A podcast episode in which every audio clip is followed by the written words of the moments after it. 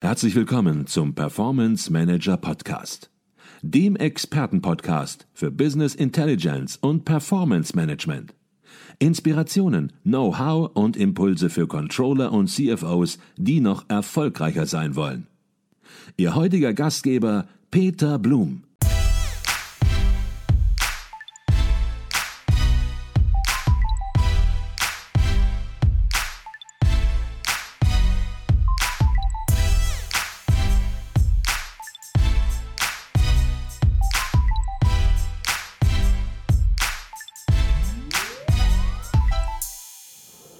Herzlich willkommen im Performance Manager Podcast. Mein Name ist Peter Blum.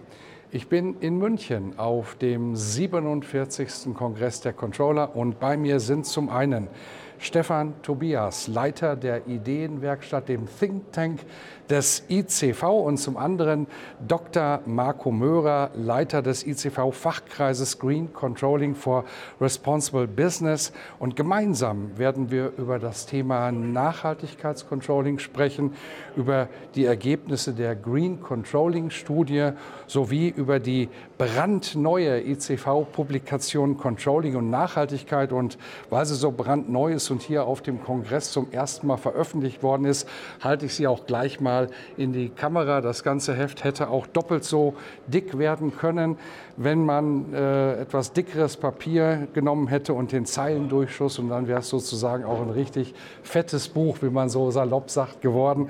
Darüber wollen wir sprechen, denn hier ist eine ganze Masse Input entsprechend enthalten. Aber zunächst mal herzlich willkommen im Performance Manager Podcast Dr. Marco Möhrer und Stefan Tobias. Grüß Sie, Herr Blum, hallo. Schönen guten Tag.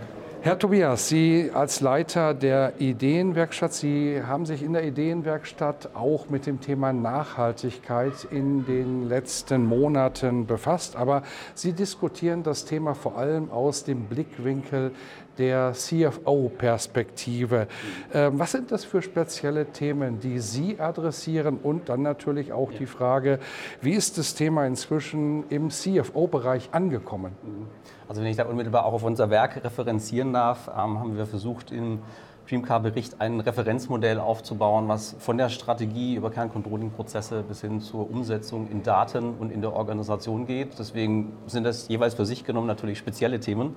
Aber wir glauben auch, dass Nachhaltigkeit natürlich ähm, ein transformatorischer Prozess ist, der nicht nur in einzelnen Nischenbereichen sich abspielen wird, sondern auf unterschiedliche Gestaltungsfaktoren in Controllingsprozessen eben Auswirkungen haben wird. Ein zweiter Teil der Frage, ähm, ist das im CFO-Bereich eben angekommen? Ich würde mal sagen, divergent oder unterschiedlich. Ich glaube, uns eint allgemein, unabhängig davon, mit welchem CFO man spricht, das Thema geht nicht wieder weg. Das ist, glaube ich, der wesentliche Unterschied zu vor zehn Jahren, als wir uns schon mal mit diesem Thema beschäftigt haben. Allerdings geht man sehr unterschiedlich eben damit um. In einem klassischen Strategieprozess beispielsweise kommen Sie eher von der Strategie, konkretisieren Sie und brechen Sie auf Kennzahlen runter.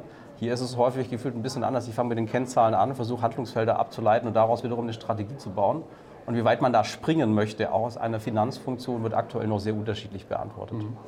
Was man aber, glaube ich, sagen kann, ist, es nimmt zu die Bedeutung im CFO-Bereich. Ich habe mir unterschiedliche Studien auch angeguckt. Das Thema nimmt zu, wird unterschiedlich, wie Sie es gesagt haben, behandelt.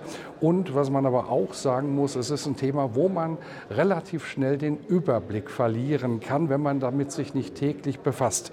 Begriffe wie European Green Deal, Sustainable Finance, EU-Taxonomie, NFRD, CSRD und so weiter und so weiter und so weiter. Man verliert wirklich den Überblick, was jetzt noch gilt, was für welches Unternehmen gilt, welche Gesetzgebung welche Gesetzgebung abgelöst hat. Vielleicht können Sie hier, Herr Dr. Möhrer, ein bisschen Licht ins Dunkel bringen. Sehr gerne, ja. In der Tat, die Entwicklung im Nachhaltigkeitsbereich, insbesondere was die Regulatorik äh, angeht, überschlagen sich natürlich in den letzten Jahren.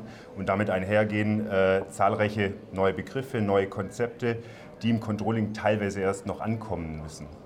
Ich denke, man kann äh, die Zusammenhänge grob äh, so verstehen. Der European Green Deal ist die Antwort der Europäischen Union auf die globale Klimakrise. Ziel der EU ist es, den Kontinent bis 2050 klimaneutral zu stellen. Dabei setzt die EU maßgeblich auf das Modell der Sustainable Finance. Die Idee ist hier, Geldströme am Kapitalmarkt in nachhaltige Projekte, nachhaltige Initiativen und letztendlich eben auch in nachhaltige Unternehmen zu lenken.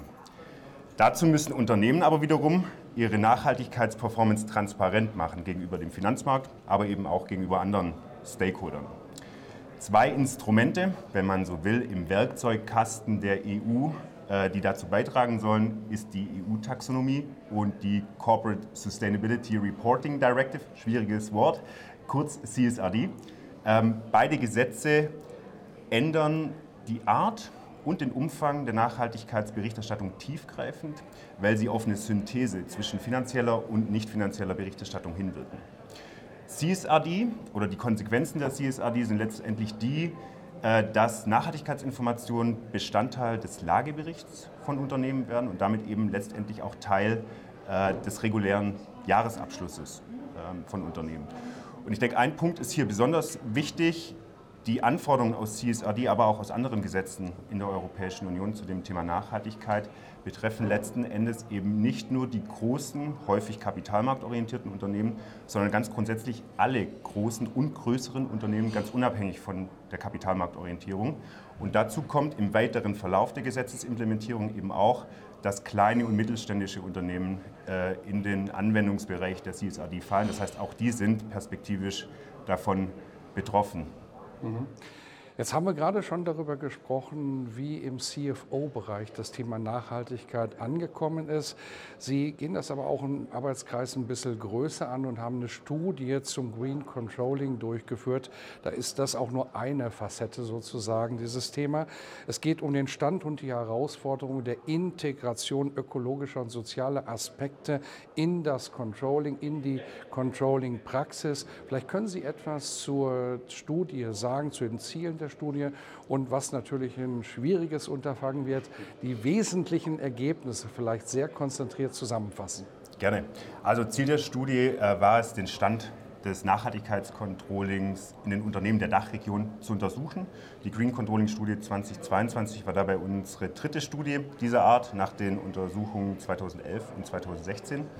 Ich denke, ein wesentliches Ergebnis, das kann man heute sagen, äh, der Studie ist, dass das Thema Nachhaltigkeit ganz allgemein bei den meisten Unternehmen heute auf der strategischen Agenda angekommen ist. Nachhaltigkeit ist bei vielen Unternehmen Teil der strategischen Planung und auch wenn man auf strategische Controlling-Instrumente schaut, wie beispielsweise die Balance Scorecard oder ganzheitliche Kennzahlensysteme, dann wird Nachhaltigkeit dort immer häufiger berücksichtigt.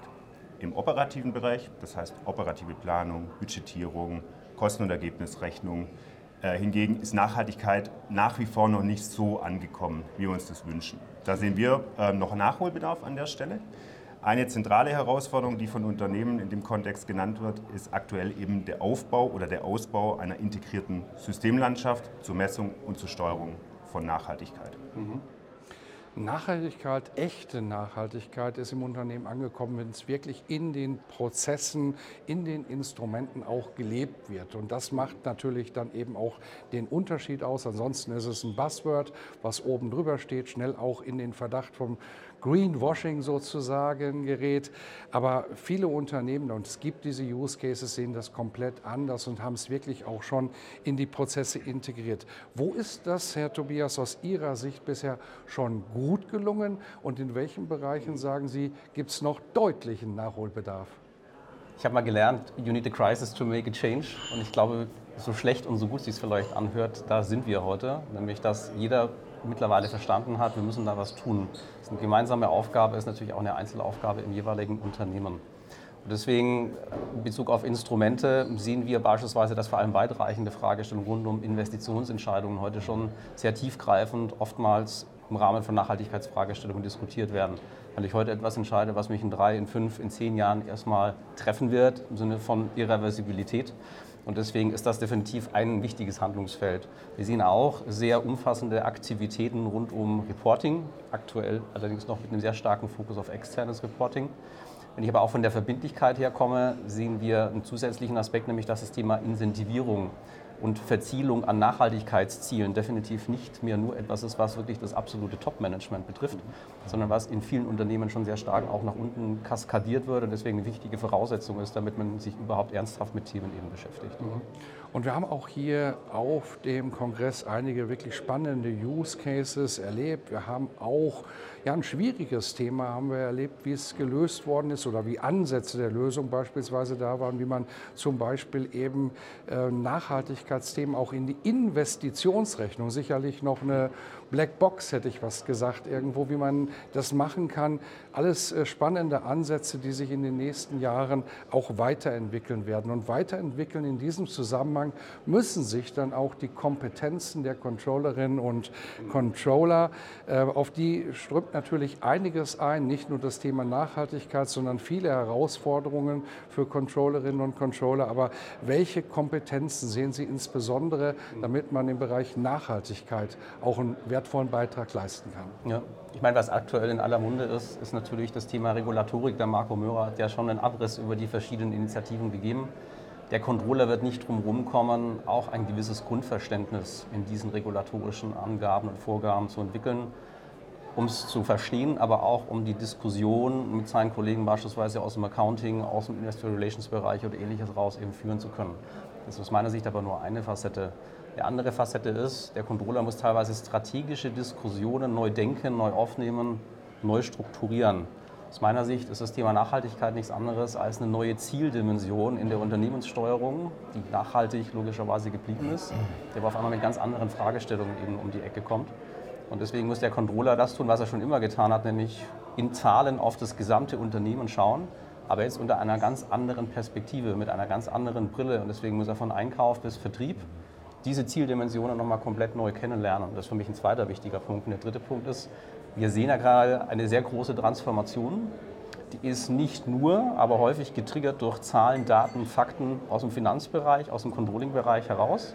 Es braucht aber auch jemanden, der diesen Transformationsprozess laufen, am Laufen hält und laufend weiterentwickelt. Und deswegen kommt hier wieder, ich will nicht von der Business-Partner-Rolle sprechen, aber es braucht einen Driver, es braucht einen Trigger, der diese Veränderungsprozesse in Unternehmen eben anhält. Und da braucht es natürlich an gewisser Stelle auch, ich würde mal prognostizieren, ein gewisses Maß an Resilienz, um auch auf entsprechende Rückschläge eben reagieren zu können.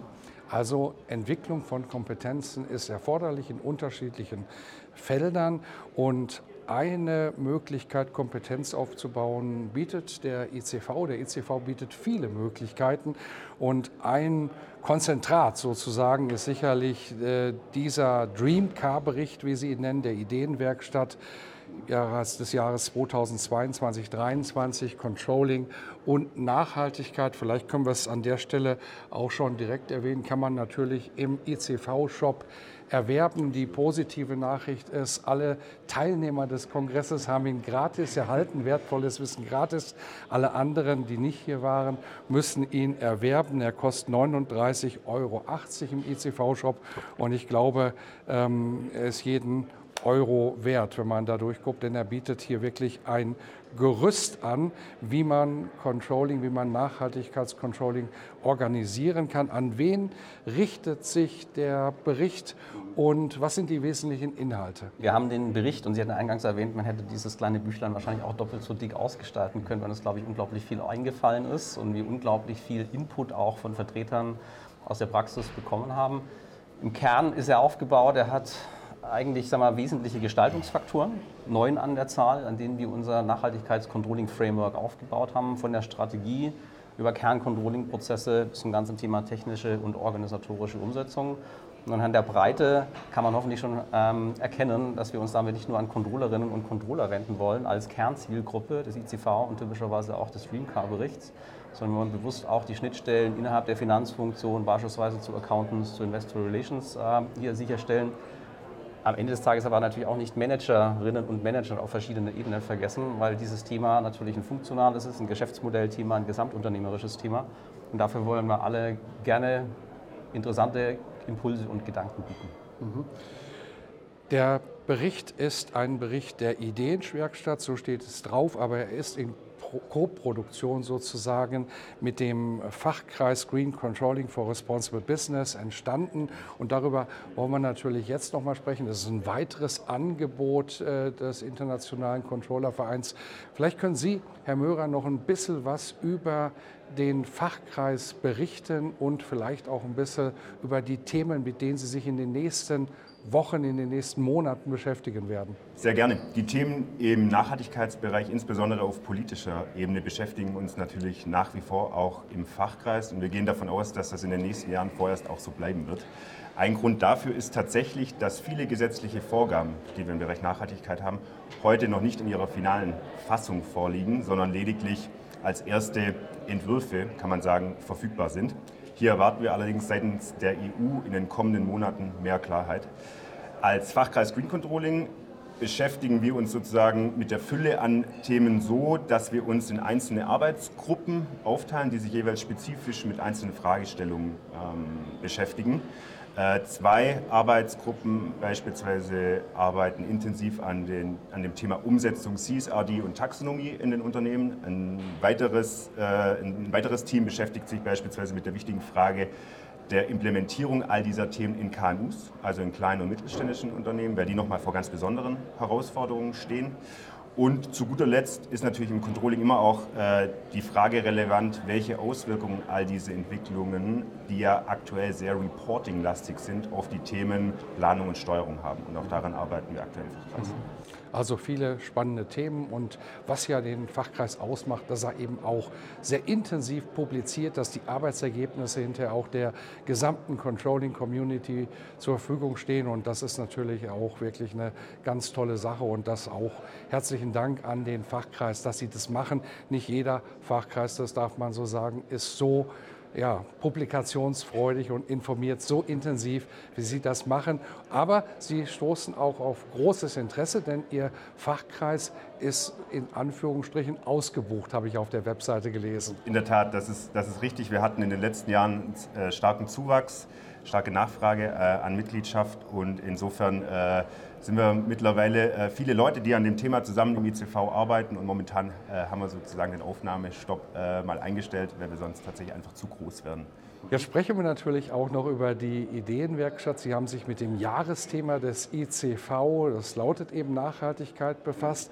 Aber jetzt möchte ich natürlich auch noch herauskitzeln bei Ihnen, Herr Tobias, was sind denn die nächsten Themen? Was ist das nächste Thema, mit dem sich der Think Tank des ICV beschäftigt, wo Sie sagen, Mensch, da wird was kommen, da wollen wir ganz vorne mit dabei sein? Da gebe ich Ihnen sehr gerne eine kleine Sneak Preview äh, an dieser Stelle. Und zwar werden wir uns jetzt im äh, nächsten Zyklus der Ideenwerkstatt mit dem Thema Controllerbild 2030, Auswirkungen auf das ganze Thema Kollaboration, aber auch Kompetenzprofile auseinandersetzen. ESG, wie wir es jetzt gerade besprochen haben, oder Nachhaltigkeit ist ja ein Aspekt, der dazu führt, dass der Controller sich inhaltlich auch auf weitere zusätzliche Standbeine in Anführungszeichen eben stellen wird. Wir sehen aber auch neue Kollaborationsformen, Stichwort New Work, was ja sehr stark pandemiegetriggert schon auch in der Art und Weise der Zusammenarbeit, beispielsweise zwischen Controller und äh, der Geschäftsseite doch einige Dinge dann, sage ich mal, neu aufgestellt hat. Das ist allerdings auch äh, ein zweiter wichtiger Einflussfaktor, egal mit wem man spricht, das Thema Fachkräftemangel ist unabhängig von der Funktion, unabhängig von Unternehmen, unabhängig von Regionen, mittlerweile in aller Munde, trifft natürlich den Finanzbereich und den Controller genauso. Da stellt sich natürlich die Frage, wie geht man damit um? Das muss man anders machen. Das kann man aber auch gegebenenfalls substituieren an Routineaktivitäten. Diese Frage wird neu gestellt. Und wir werden uns natürlich auch damit auseinandersetzen, was wird denn der Controller in 2030 eigentlich auch an Hard- und Soft Skills anders oder neu machen müssen. Welche Dinge wird er inhaltlich müssen, welche Dinge wird er inhaltlich lernen müssen, aber wie auch wird er anders innerhalb des, der Organisation beispielsweise arbeiten. Mhm. Und wenn man hier auf dem Kongress ganz genau hingehört hat, dann fallen einem mindestens noch zwei, drei weitere Themen ein, die ja auch genauso wichtig sind für die Zukunft. Und von daher, das wird sicherlich noch ein Priorisierungsprozess sein, wo Sie sagen, Mensch, das ist es, das, womit wir uns 2024 äh, und 2023 natürlich auch beschäftigen wollen, weil das bekommt als erstes auch dann eine Praxisrelevanz. Das waren Stefan Tobias, Leiter der Ideenwerkstatt und Dr. Marco Möhrer, Leiter des Fachkreises Green Controlling for Responsible Business. Wir haben über Controlling und Nachhaltigkeit gesprochen. Herzlichen Dank für Ihren Beitrag. Danke, Herr Blum. Besten Dank für die Einladung.